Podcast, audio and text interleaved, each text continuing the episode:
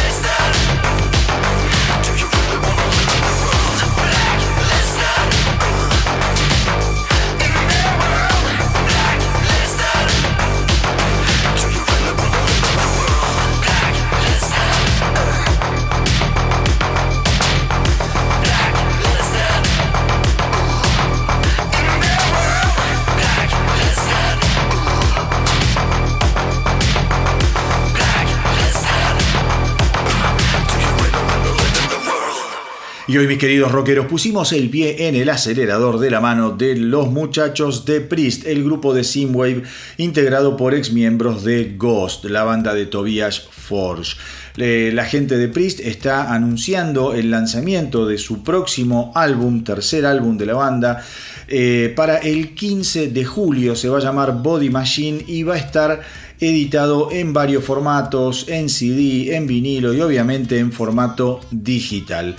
Los primeros simples de Priest eh, de Body Machine fueron justamente A Signal in the Noise, un tema que yo acá en el Astronauta del Rock lo compartí con ustedes y que me pareció una cosa sensacional.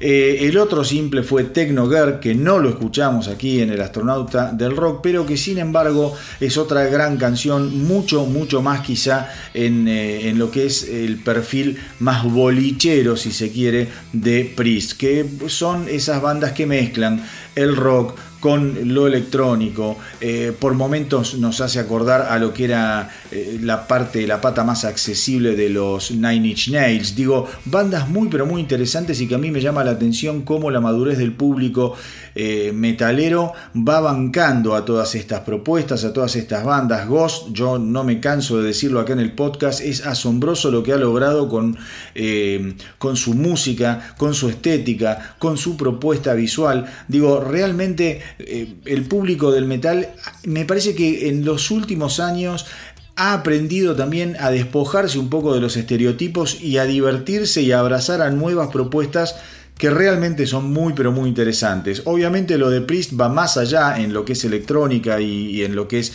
esa fusión de, del synthwave con el heavy o con el rock, por decirlo de alguna manera, que Ghost va mucho más allá, creo que van orientados por ese lado. Yo creo que Ghost de a poco eh, va dejando ese perfil de, canciones como Dance Macabre y se va metiendo quizá en una parte más de rock tradicional, de classic rock, como lo hicieron en su último, en su último álbum. Veremos qué nos depara el futuro de Ghost eh, a nivel musical. Yo creo que el último álbum está bastante, bastante desenfocado en cuanto a lo que es el eje de la propuesta, pero supongo que también, como lo dije en su momento, es una banda que quizá con este disco está abriendo las puertas a un futuro más, más direccionado hacia lo que es el rock clásico, con mucha, mucha influencia de lo que es el rock ochentoso. Veremos, además, porque Tobias Forge ya no compone solo, es un tipo que compone con muchísima gente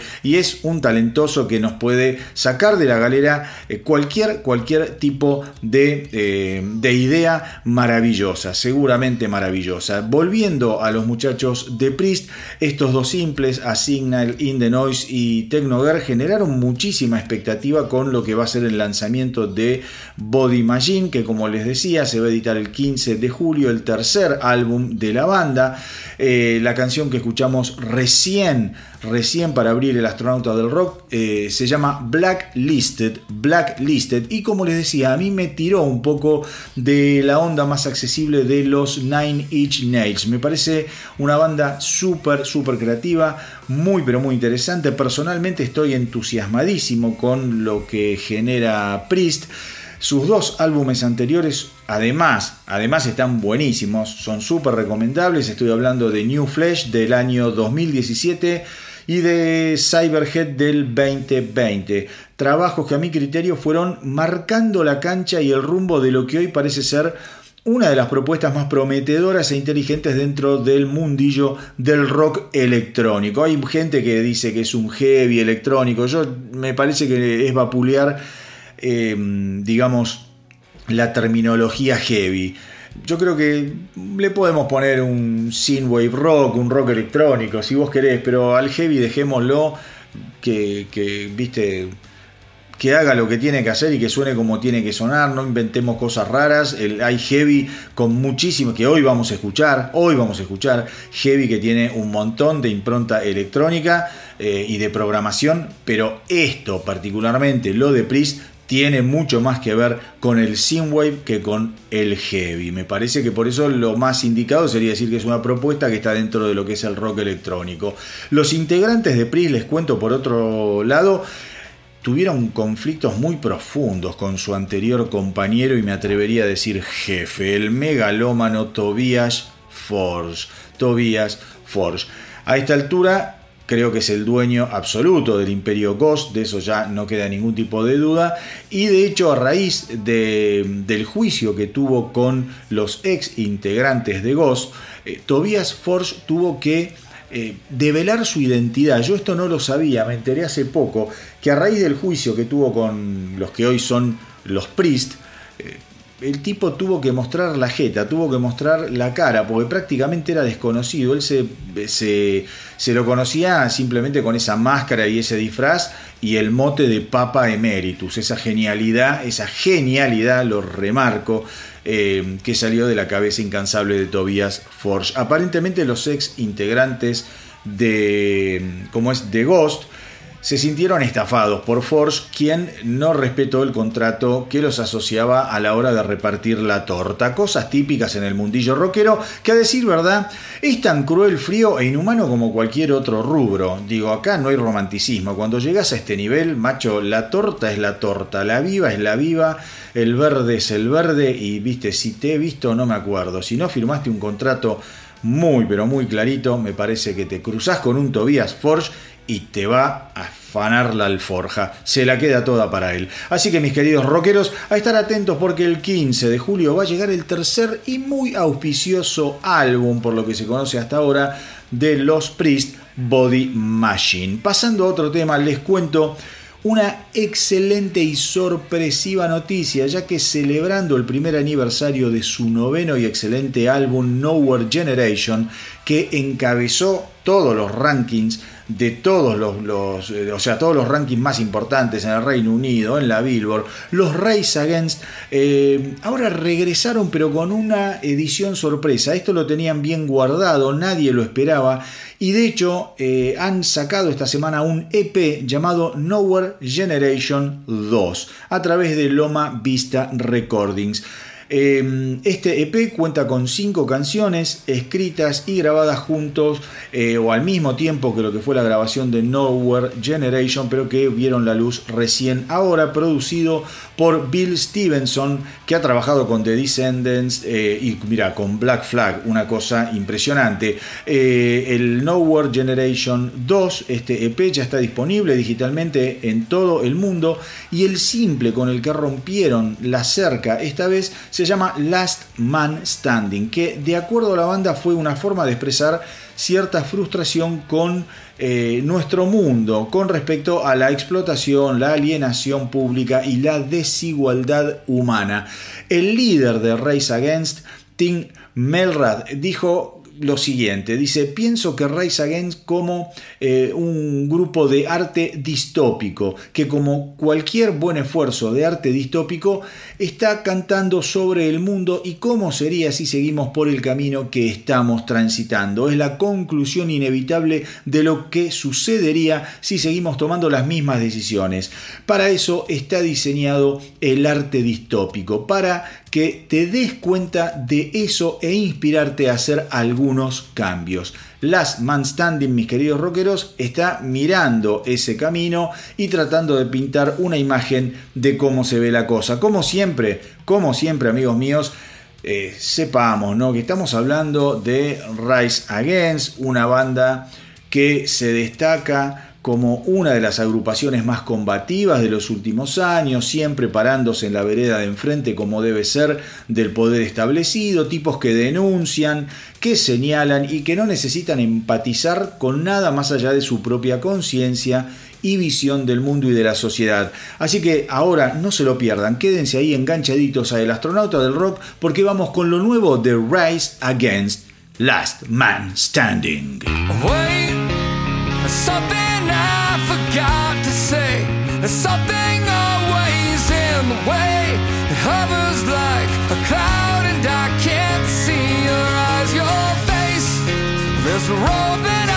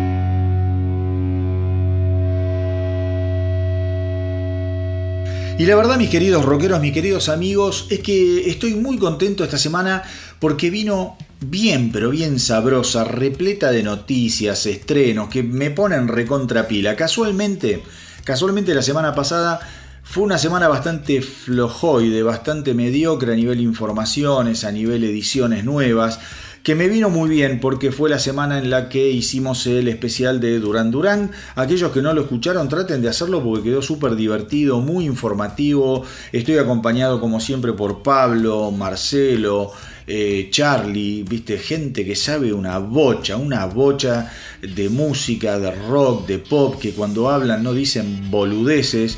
Así que es un programa súper informativo con una selección de música sensacional largo pero muy muy llevadero. El especial de Durán Durán lo pueden encontrar en como encuentran el podcast de, del astronauta en Spotify, en Evox, en iTunes, en Google Podcast, donde todas las plataformas digamos que tienen podcast, ahí está el astronauta del rock, van y lo pueden escuchar el episodio especial dedicado a Durán Durán.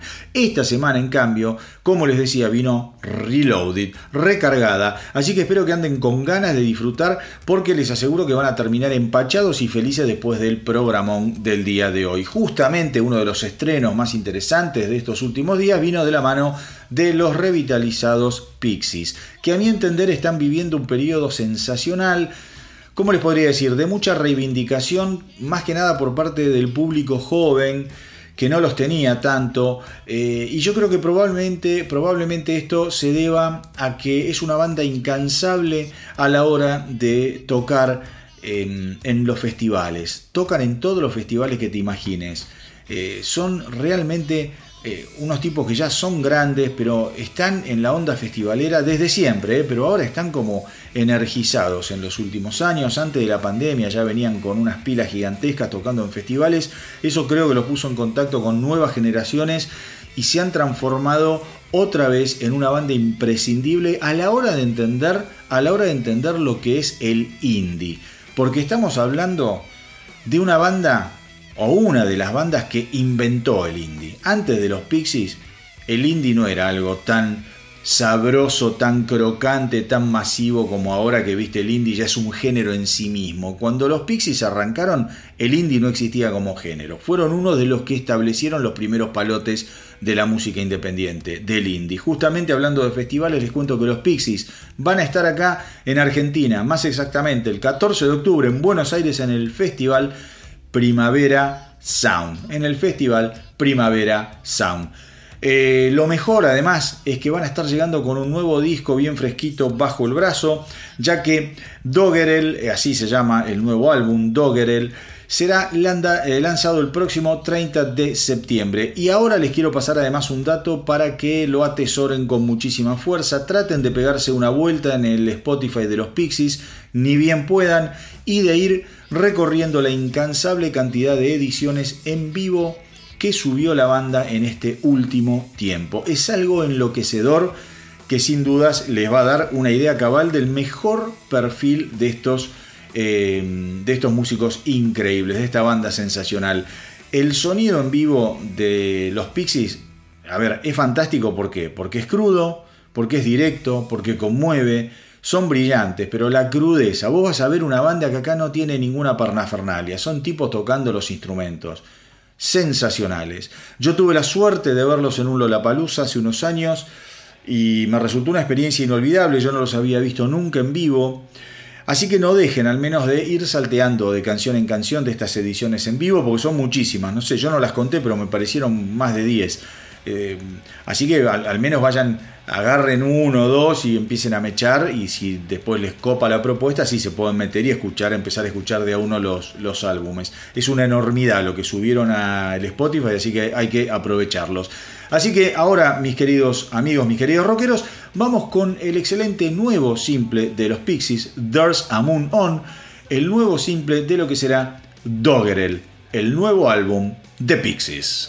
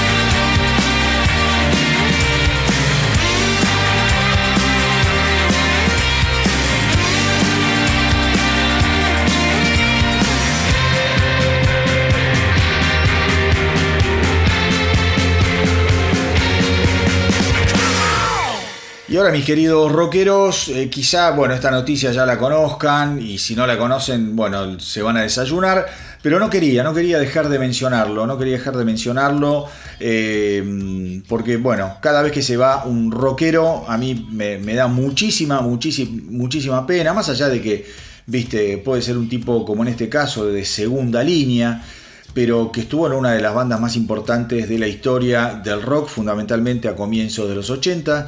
Estoy hablando de la muerte del bajista original de Bon Jovi, Alec John Such. Alec John Such. Tenía 70 años de edad y falleció en su casa aparentemente por causas naturales mientras dormía. Lo que se supo es que luego de ir al baño, le pidió a un amigo que estaba quedándose en su casa que lo ayudara a acostarse. Eh, y después, horas más tarde, fue esa persona la que lo descubrió muerto en la cama. Bueno, llamaron a los paramédicos, qué sé yo, intentaron revivirlo, pero no hubo caso. No se supo mucho más de esto. Eh, pero a mi entender, digo, me llama la atención esto de tener que pedir ayuda para acostarse, eh, para acostarte en la cama, ¿no? después de ir al baño. No sé si estaba enfermo o convaleciente después de alguna ponele operación, qué sé yo, no lo sé. Pero está claro que una persona sana de 70 años tranquilamente puede acostarse sin la necesidad de pedir ayuda. Lo que se supo al menos, lo que se supo al menos, digo, em, en, primera, en primera instancia es que no se encontraron ni, ni, ni, restos de drogas en la casa, en el cuerpo, los primeros análisis tampoco, ninguna sustancia rara. Después, si hay algo raro, quédense tranquilos que se va a saber, porque esto es un chancherío. Siempre que se encuentra algo raro o una forma de muerte media extraña, los medios lo tiran, más en Estados Unidos. No, no, no son muy de andar con eso de, de una eh, murió después de una larga enfermedad. No, te la tiran así, viste, sin ningún tipo de anestesia. Como sea, una pena, otro rockero que se nos fue, por eso quería recordarlo, un tipo que hay que tener en cuenta, pertenece al Rock and Roll Hall of Fame, obviamente gracias a su paso por Bon Jovi, banda de la que se desligó definitivamente en el año 1994 cuando sintió eh, que lo que había comenzado como una fiesta se había convertido finalmente en un trabajo. Les cuento también, les cuento también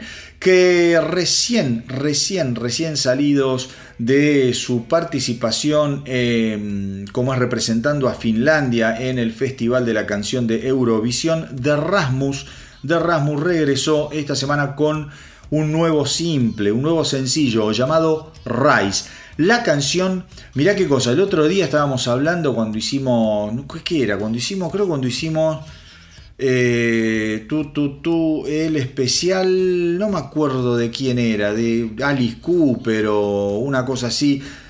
No, ¿de quién era? No, de, ya me acordé, el especial de Kiss de los 80. Habíamos hablado de Desmond Child con los muchachos. Y vos fijate que esta canción, Rise, está coescrita y producida por Desmond Child, que además es uno de los productores del álbum, del próximo álbum de, eh, ¿cómo se llama?, de The Rasmus, que eh, se va a llamar Rise también. Es un, ¿cómo? Una, una canción súper, súper energética, tiene arreglos orquestales y es una de las canciones más agresivas que la banda haya eh, grabado en mucho tiempo. Yo me acuerdo hace años cuando salió de Rasmus, habían salido con una canción espectacular, ahora no me acuerdo cómo se llamaba, pero eh, el coro era una cosa, me había encantado esa canción, pero dije, estos tipos van a durar lo que un pedo en una canasta, y la verdad, negro que siguen acá, siguen tocando, y me parece bárbaro, y la canción esta, Rice, está buenísima, ahora la vamos a escuchar, obviamente. El cantante, Lauri Ilonen, explicó que Rice trata sobre eh, luchar sobre luchar, eh, eh, digamos, en esas batallas contra la depresión. Y tiene mucho que ver con el COVID, porque el COVID, dice Lauri Ilonen, que fue la gota que colmó el vaso para muchas personas con problemas de salud mental como él. Es un tipo que aparentemente algún mambo tiene. Así, eh, la canción, eh, digamos, lo representa a él en forma muy, muy personal y su forma de lidiar con todo el encierro de lo que fue el COVID, pero también tiene un mensaje positivo que es que no hay que rendirse sin importar lo duro que te trate la vida. El nuevo álbum de The Rasmus, también titulado, como les dije recién, Rise, se va a lanzar el 23 de septiembre. 23 de septiembre. Y les cuento, les cuento que The Rasmus se va a estar presentando junto a Alice Cooper, Bonnie Tyler y Desmond Child, que además de productor es un tipo que canta, compone, toca instrumentos, es un capo. Desmond Child ya es un tipo grande, ¿no? Este arrancó, mira, este se hizo realmente, empezó a hacerse conocido con I Was Made for Loving You en la época de, allá por el 79, en la época de Dinastía. I Was Made for Loving You, métanse, ¿quién compone la canción? La compone Paul Stanley, Desmond Child y si no me equivoco el productor de Dynasty, Vinny Poncia. Bueno, como sea, se van a estar presentando en un concierto benéfico especial llamado Desmond Child Rocks de Parthenon en el eh, Odeon of Herodes Atticus en Grecia el 27 de junio. Básicamente se trata de una, como es un show que es parte de una campaña mundial para la reunificación de las esculturas del Partenón. Pero ahora, mis queridos rockeros, basta de cháchara, vamos con lo nuevo de Rasmus Rise.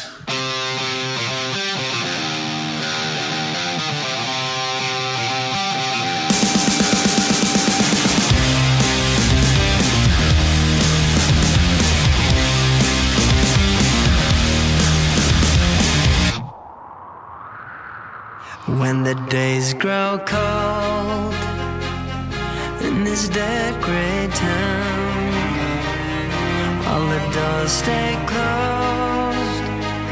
Silence breaks the sound of your heartbeat.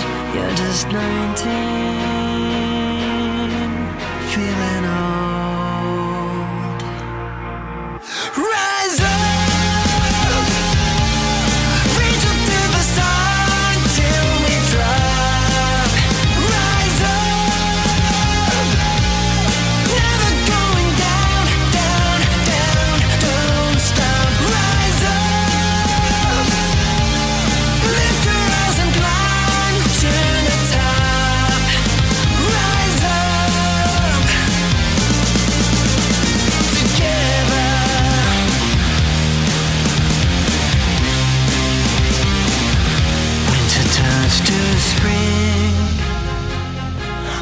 friends are gone.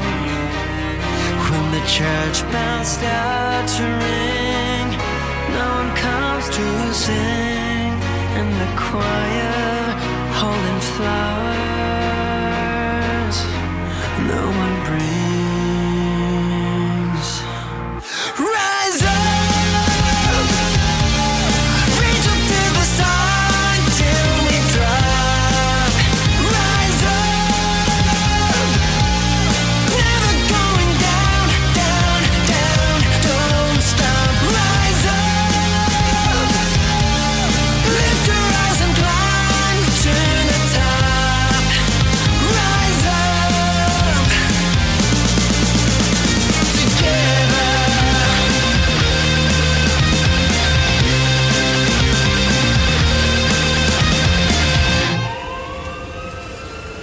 There's a place I know where us misfits go. In the candlelight at night, black roses grow through the darkness on our journey to the light.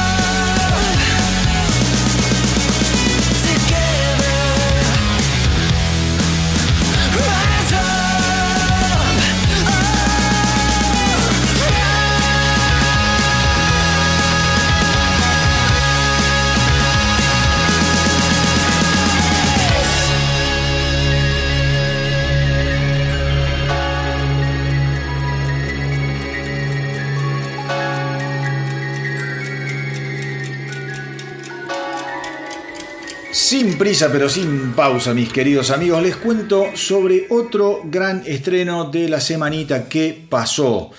Esta vez la cosa llega de la mano de los australianos. Qué buena que es esta banda, me encanta. Parkway Drive, Parkway Drive, que después de cuatro años finalmente vuelven a conmovernos con la excelente canción Glitch. Lo último que habíamos escuchado de la banda es del año 2018, tengan en cuenta cuando editaran el álbum Reverence. Hace un par de años atrás, hace un par de años atrás, yo creo que, a ver, yo creo que ahora estamos conociendo cosas nuevas de Parkway Drive por la pandemia, que tiene que ver con lo que les voy a contar ahora. Hace un par de años les decía, en medio del encierro pandémico, el vocalista de la banda, Winston McCall, había confirmado que estaban utilizando el tiempo para componer nuevo material eh, para lo que sería justamente el sucesor de Reverence. Me parece a mí que la banda no pensaba que iba a durar tanto esto de la pandemia, del encierro, la mar en coche, así que bueno, recién ahora empiezan a dar signos de vida. Seguramente en breve van a confirmar el título final del álbum y la fecha cierta de edición, datos que todavía no se conocen. Eh, pero bueno, nada, yo tengo muchísimas, muchísimas ganas de escuchar lo nuevo de Parkway Drive. Así que mientras tanto, acá en el Astronauta del Rock vamos a mantenernos bien alertas mientras escuchamos su más reciente simple glitch.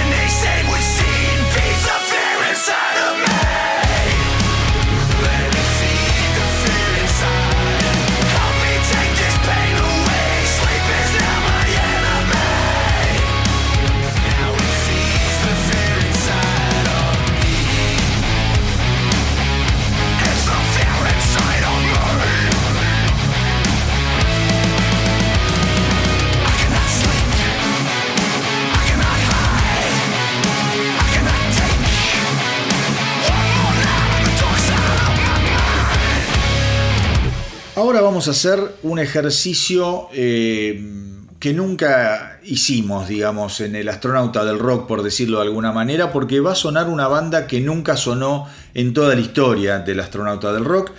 Estoy hablando de Jimmy Eat World. Jimmy Eat World, que es una de esas bandas que muchas veces vuelan por debajo del radar y que cuesta descubrirlas pero que cuando lo haces yo te aseguro que inmediatamente logran tocar una fibra muy conmovedora que te lleva a prestarles cada vez más atención. Yo creo que eso tiene que ver justamente por el tratamiento de las melodías, de la musicalidad. Tocan un lugar muy sensible eh, que, que hace que vos quieras seguir enganchado a eso. No son una banda expulsiva, son una banda que te integra mucho a la propuesta. puede no gustarte, obviamente, pero si estás más o menos dentro de lo que es eh, la onda del nuevo rock, del nuevo milenio, ese rock mezclado con pop, con guitarras eh, filosas pero no distorsionadas al mango, con baterías fuertes pero no necesariamente dobles bombos, con el formato de canción clásica y con un sonido muy pero muy millennial. La verdad que Jimmy Eat World es una banda que a mí siempre me gustó. Es una banda estadounidense, se forman en el año 1993 en Arizona y a lo largo de su carrera ya han editado 10 discos, 10 álbumes. El último, el último álbum de Jimmy Eat World se llama Surviving y es de octubre del 2019, bastante, bastante nuevo. Sin embargo, el trabajo que en su momento los puso en boca de todos fue eh, Bleed American, un discazo del 2001 del que se, como llama, se desprendieron cuatro simples muy exitosos, de los cuales la canción The Middle llegó al puesto número uno de la Billboard. Una canción que, las, aunque no conozcan la banda, si, si, van y ponen The Middle, la van a haber escuchado seguro. Esta llegó, como les digo, al puesto número uno de la Billboard. El álbum Futures del 2004 les depararía otro número uno con el simple Pain, un tema bien fuertón, muy lindo, y que eh, fue quizá para esa época que ellos también cayeron en la volteada, en una volteada que me parece fue injusta, porque se los relacionó con todo lo que fue el movimiento emo. Y la verdad que no es una banda emo, lo cierto es que fue mucho más allá eh, de, de las etiquetas a mi entender, tienen uno de los sonidos más pulidos y al mismo tiempo contundentes de las bandas que se desarrollaron fuerte del 2000 a esta parte. Insisto, es una agrupación de esas que fuera de los Estados Unidos no dan mucho que hablar. Tienen un perfil muy bajo, más allá de, a ver, de uno que otro simple que como les digo, cuando los pone play, seguro lo escuchaste porque en la radio lo pasaron, o en alguna película, o qué sé yo. Pero siempre, siempre, siempre creo que es bueno descubrir este tipo de bandas que ya tienen una discografía eh, ancha, grande, importante, porque en esas discografías vos es cuando realmente podés descubrir el derrotero y la evolución de un artista. Los artistas que tienen uno o dos discos son artistas que están en formación. Los artistas que ya tienen 6, 5, 6, 10 discos, ya son tipos que si duraron tanto tiempo, evidentemente ya la propuesta la tienen más clarineta, ¿viste? Entonces es una banda que yo recomiendo escuchar. Esta semana, además, los Jimmy Eat World han estrenado un temazo que lo voy a compartir ahora con ustedes. Se llama Something Loud, Something Loud, que resume a la perfección la propuesta de estos muchachos de Arizona, que son grandes melodías, emoción y contundencia. Los integrantes, o ingredientes mejor dicho, necesarios para construir himnos genuinos del rock and roll.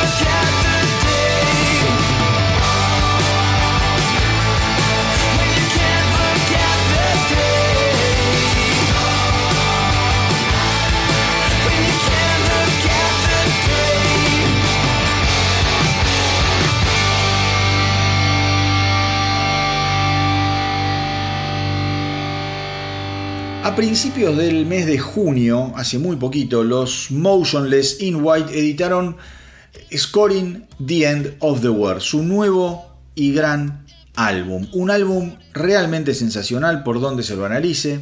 Es un álbum moderno, violento y con una producción de lo más cuidada. Y acá, acá quiero hacer un punto para volver al inicio cuando les hablaba de la definición de lo que es la banda Priest, que muchos dicen que es un metal electrónico. No.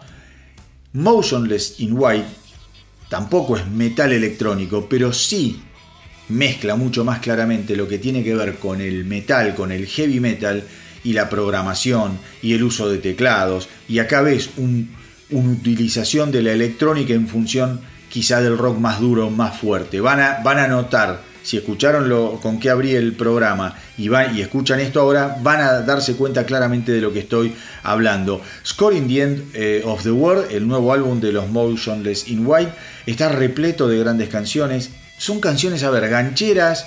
Eh, las guitarras no, no te paran de sorprender porque están tejiendo todo el tiempo por delante de una base súper intrincada que está también, viste, armada con una base rítmica que es un lujo y que, como les decía, está apoyada por programaciones inspiradísimas, fabulosas. Canciones como Meltdown, que abre el disco, ya te pone, eh, viste, una trompada en la pera, dejándote bien en claro de qué va a ir la cosa. Eh, porque lo interesante justamente de los Motionless in White es que no tienen empacho a la hora de mezclar, como les decía también, la electrónica con el metal. Por eso vuelvo al inicio o volví al inicio recién para no andar mezclando terminologías y etiquetas eh, al pedo. ¿no? Hoy en día es como que el mundo necesita una etiqueta, si no, no te compra nadie. Eh, en Motionless in White está todo absolutamente cuidadísimo. Tiene guiños, además, guiños a la historia del pop, no le temen a eso tampoco, como es el caso de la canción Werewolf. Escúchenla, no les voy a adelantar nada, escuchen la canción, no es la que voy a pasar ahora, pero vayan a escuchar lo nuevo de Motionless in White. Si quieren cagarse de risa con esto que les digo que hace un guiño al pop y no se les cae eh, ningún anillo, escuchen la canción Werewolf. Es una lección además de electro rock, es tremenda canción. Eh, bueno, después tenemos la parte más dura que viene de mano de, por ejemplo, una canción como Slaughterhouse, que es tremenda, tremenda. Esto ya sí es new metal al palo, gutural por momentos, eh, sacado, pero también épico al momento de escuchar el coro. Masterpiece, por su parte, ahí ya te bajan inmediatamente a la tierra en una de las grandes canciones mid-tempo que se hayan estrenado en este 2022. Escúchenla, es otra canción que es una maravilla se llama Masterpiece, canción mid-tempo, que es un lujo. Y esta semana que pasó, los Motionless in White vuelven a darle impulso a su último trabajo de la mano de un nuevo, simple a mi criterio, sensacional, porque Sign of Life es eh, una de esas canciones milimétricamente perfectas que resumen en forma inequívoca lo mejor de la banda. Presten atención por lo que, eh, porque lo que se viene es un temazo de aquellos.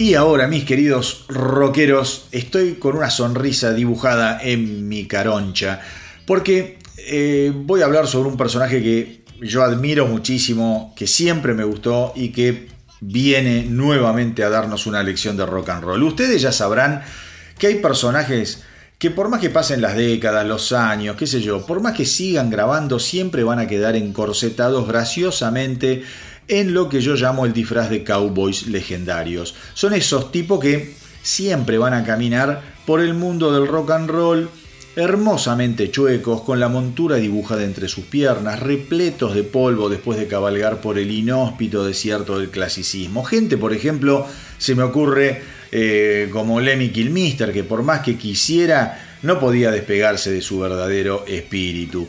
ACDC, o qué sé yo, Status Quo también pertenecen, a mi entender, a esa estirpe inigualable. Y es por eso que cuando un músico de la talla de Michael Monroe, ex líder de los icónicos y sufridos Hanoi Rocks, abro paréntesis, aquellos que no conocen Hanoi Rocks, no solo traten de escucharlo, sino traten de leer lo que fue de esta banda, a partir de un acontecimiento desgraciadísimo que involucra a Vince Neil de los Motley Crue. Cierro paréntesis. Como les decía, cuando un músico como Michael Monroe hace ruido, lo mejor que un simple mortal como nosotros puede hacer es prestar atención, porque no vas a escuchar nada nuevo, pero seguramente te vas a conmover con esas melodías mágicas, de pura raza que te hacen pensar seriamente en la incansable necesidad evolutiva de la música. Michael Monroe acaba de estrenar un nuevo simple llamado Everybody's Nobody para darle un último empuje a su nuevo y excelente álbum I Live Too Fast to Die Young, editado el pasado 10 de junio. Y por favor, por favor, no dejen de escuchar este disco porque es una barbaridad, una verdadera lección de classic rock que muchos advenedizos deberían, deberían tener en cuenta eh, para comprender que a veces lo mejor para una canción pasa por dejarla respirar. De los álbumes más interesantes del álbum está repleto de joyas. Hay canciones increíbles como Young Drunks and All Alcoholics, a Young Drunks and All Alcoholics, Derelict Palace, increíble, All Fighter, Después tenés una balada genial que se llama Anti-Socialite, Can't Stop Falling Apart. Digo, son todas canciones maravillosas. Son 11, 11 canciones bien al palo, bien simplonas, viste, palo y a la bolsa, y que merecen, que merecen ser escuchadas y me hacen recordar la frustrante experiencia de tener que escuchar el último álbum de los Def Leppard del que ya di mi opinión hace un par de programas atrás. Se las hago corta, Michael Monroe lo entendió todo. En 11 canciones, nada más, acaba de dar una clase magistral de rock and roll que lo pone en el podio de este 2022.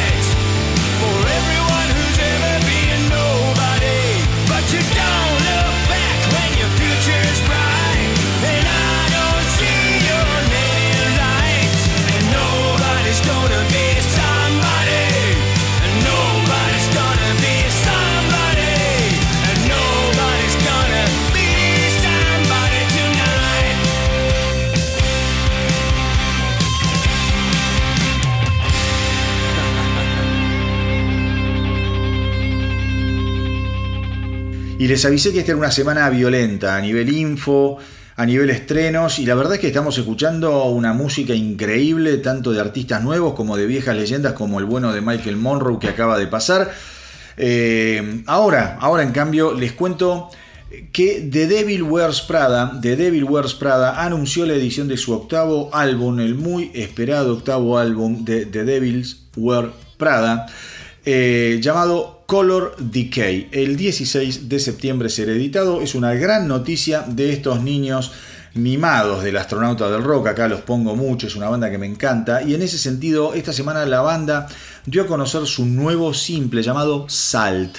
Salt, ¿m? Salt, S-A-L-T, para que la busquen, Salt, con una temática bastante, bastante alienada y frustrante que tiene que ver con esos momentos en los que por más que te muevas y quieras cambiar las cosas, la puta realidad se empecina en dejarte estancado en un mismo lugar.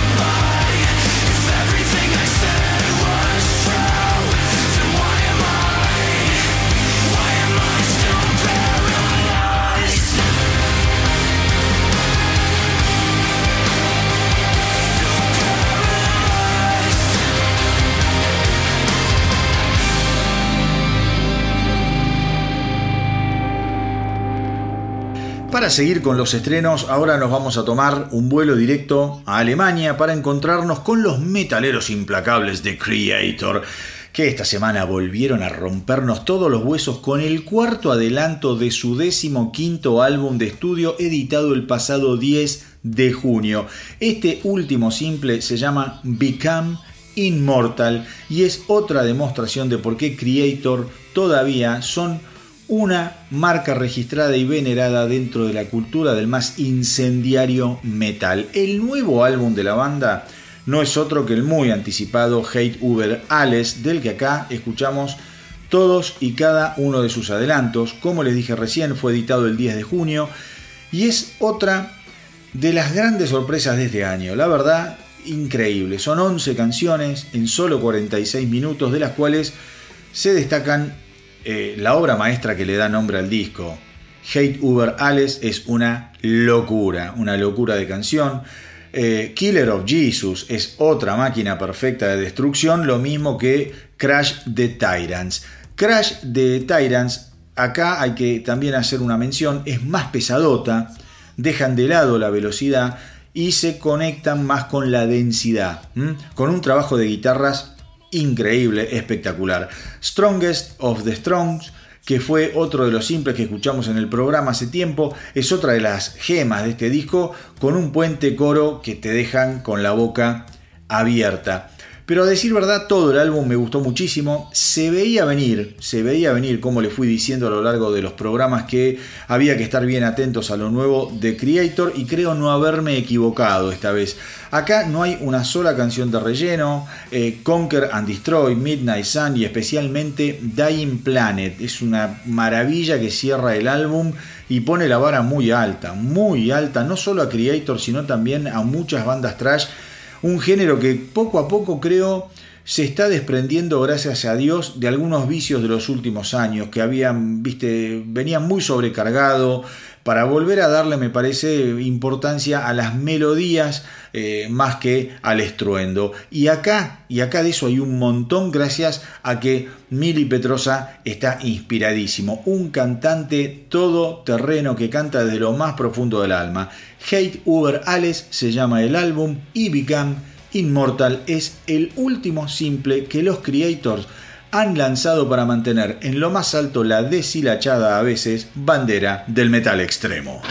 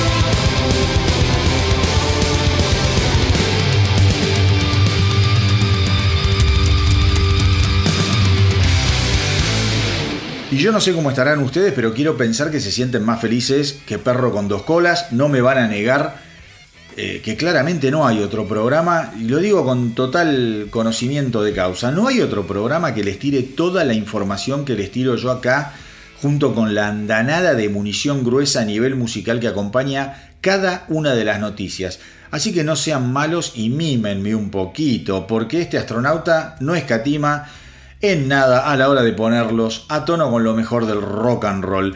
Eh, en este sentido les cuento que los Lamb of God, la banda del enroscadísimo Randy Blight, ha editado un nuevo simple que se suena a todo y la verdad es que no deja de sorprenderme el nivel de producción de los Lamb of God, banda que abracé tarde, debo confesar. Yo no les daba mucha bola, pero una vez que lo hice ya no los pude no los pude alejar de mi vida, no me pude despegar de ellos porque son francamente maravillosos. El nuevo álbum de Lamb of God se va a editar el 7 de octubre bajo el nombre de Omens. 7 de octubre, lo nuevo de Lamb of God se va a llamar Omens. Y la canción que estrenaron esta semana y que vamos a escuchar ahora es Nevermore. Escuchen con atención y disfruten a pleno.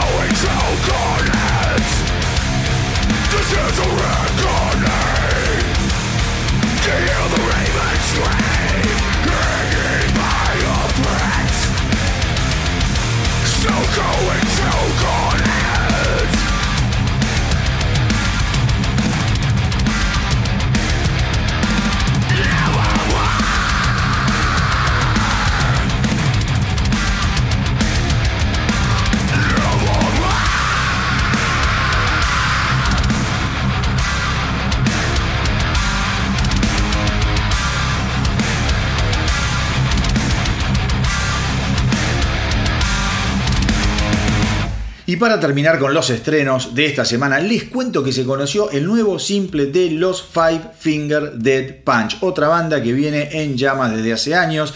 El nuevo simple se llama Welcome to the Circus. Obviamente la canción estará incluida en el próximo disco de la banda, Afterlife, a editarse dentro de muy poquito, el 19 de agosto.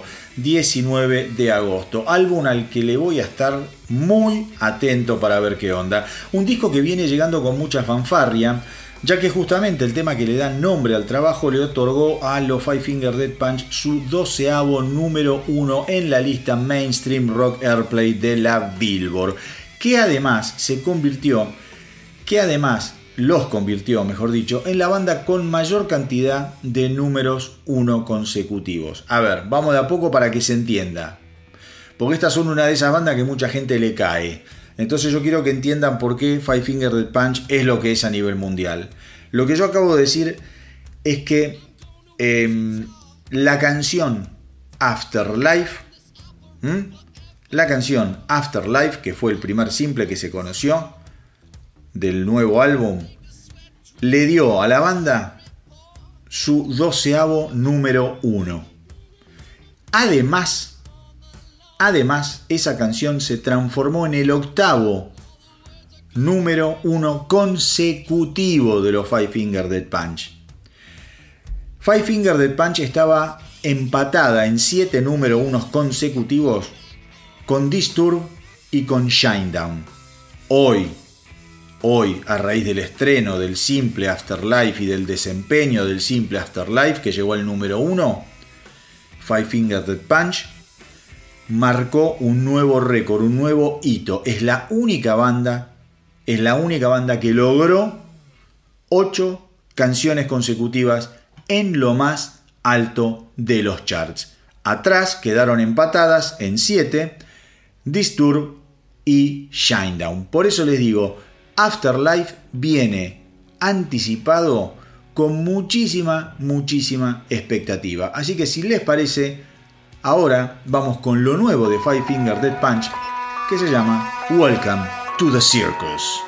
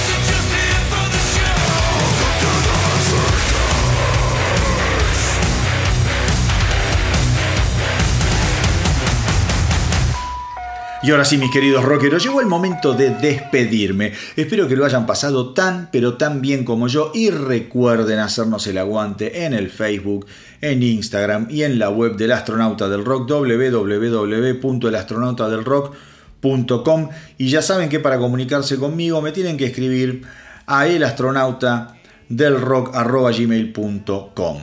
Pero como siempre, pero como siempre antes de despedirme, Hoy les quiero contar una anécdota o más bien un episodio que le pasó al amigo de un oyente del astronauta del rock y que me resultó increíble. Ustedes saben muy bien que yo soy súper fanático de la obra de Nergal Darsky, el líder de Behemoth, ¿m? que acá lo paso cada vez que puedo, ya sea con el proyecto Behemoth o ya sea con el, su proyecto paralelo Me and That Man. Me parece un tipo súper talentoso. Pues bien, Resulta que el otro día me llega un mensaje de este oyente del astronauta del rock que se llama Enano Elías, no sé, el nombre no será Enano, pero digamos es su, su, su alias, Enano Elías, eh, y al que le mando un gran abrazo, porque me, me, me, dijo cosas muy piolas, muy lindas, agradecido por, por todas sus palabras, en, en, función de lo que le produce a él el astronauta del rock. Eh, Elías es de la ciudad de Azul, y me cuenta que un amigo suyo llamado Eduardo Usunov, que está viviendo en España para hacerse unos mangos, Eduardo toca y canta en la calle además, y que mientras estaba tocando hace un tiempo atrás, eh, esas cosas de la casualidad quisieron que Nergaldarsky se lo cruzara. Mientras él tocaba, se ve que Nergaldarsky pasó por ahí. Lo filmó y subió la historia a Instagram proponiendo que alguien por favor matara al pobre Eduardo Usunov. Por mi parte, agarré la captura de pantalla que me mandó Elías y le mandé un mensaje a Nergaldarsky preguntándole por qué habría que matar a un artista callejero. A ese artista callejero. Obviamente no me respondió, cosa que es lógica, pero todo esto me hizo pensar en el tema de la intolerancia. Aquí en Argentina estamos cruzados desde hace años por la intolerancia y vivimos cada cosa en carne viva. Como si cada cosa fuese debido a muerte. Sin embargo, creo también que ese síntoma no es un asunto local nada más, sino que más bien se trata de un mal de nuestro tiempo, de nuestra época. El mundo está enajenado, enojado, harto, es como que cada vez hay más gente que piensa que no hay lugar en este mundo para el otro. Pero lo que me asombró de esta anécdota es que es muy raro que un artista le desee el mal a otro artista. A lo sumo lo ignorará. Pero desearle la muerte, me parece como que no. Digo, seguramente Nergal cuando era joven también tocó en bares de mala muerte, quizá haya tocado en la calle, quién lo sabe, yo no lo sé. Pero los artistas empiezan siendo todos más o menos iguales, ¿eh? Desconocidos soñadores, que ponen el corazón en lo que hacen. Pero ¿qué pasa cuando ciertas personas llegan a un determinado lugar? ¿Mm? ¿Se olvidan de dónde vienen ellos? ¿De dónde salieron? Me pregunto. ¿Ya no hay lugar para tolerar a otros que quizá están en la línea de largada como ellos también estuvieron? Mal o bien, te puede gustar lo que hacen o no, no importa. Pero están ahí, pelándose el alma. Por eso hoy voy a cerrar el programa homenajeando a todos los artistas desconocidos que están haciendo sus primeras armas, muchas veces frente a la indiferencia del resto de las personas, pero están ahí, artistas que lo hacen desde el corazón, creyendo en sus sueños, pensando que el futuro, el futuro, a ellos también, a ellos también les tiene reservado un lugar. Es así que me acordé de una canción maravillosa de Johnny Mitchell, que hace muchos años, cuando la escuché, me resultó conmovedora. Eh, la canción se llama For Free, For Free, que básicamente significa gratis, y que cuenta la experiencia de una gran estrella de la música al ver tocar en la calle, en una calle de Nueva York, a un artista callejero. Así que permítanme compartir con ustedes la letra increíble de esta canción y que está dedicada no solo al bueno de Eduardo Usunov, sino a todos los artistas callejeros que como él están persiguiendo un sueño en cualquier rincón del planeta. La canción dice así, Anoche dormí en un buen hotel, hoy me desperté y salí a comprar joyas. El viento soplaba por la sucia ciudad y los niños salían del colegio.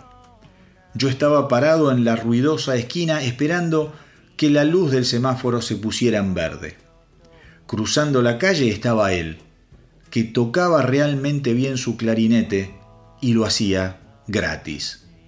Yo en cambio toco por fortunas.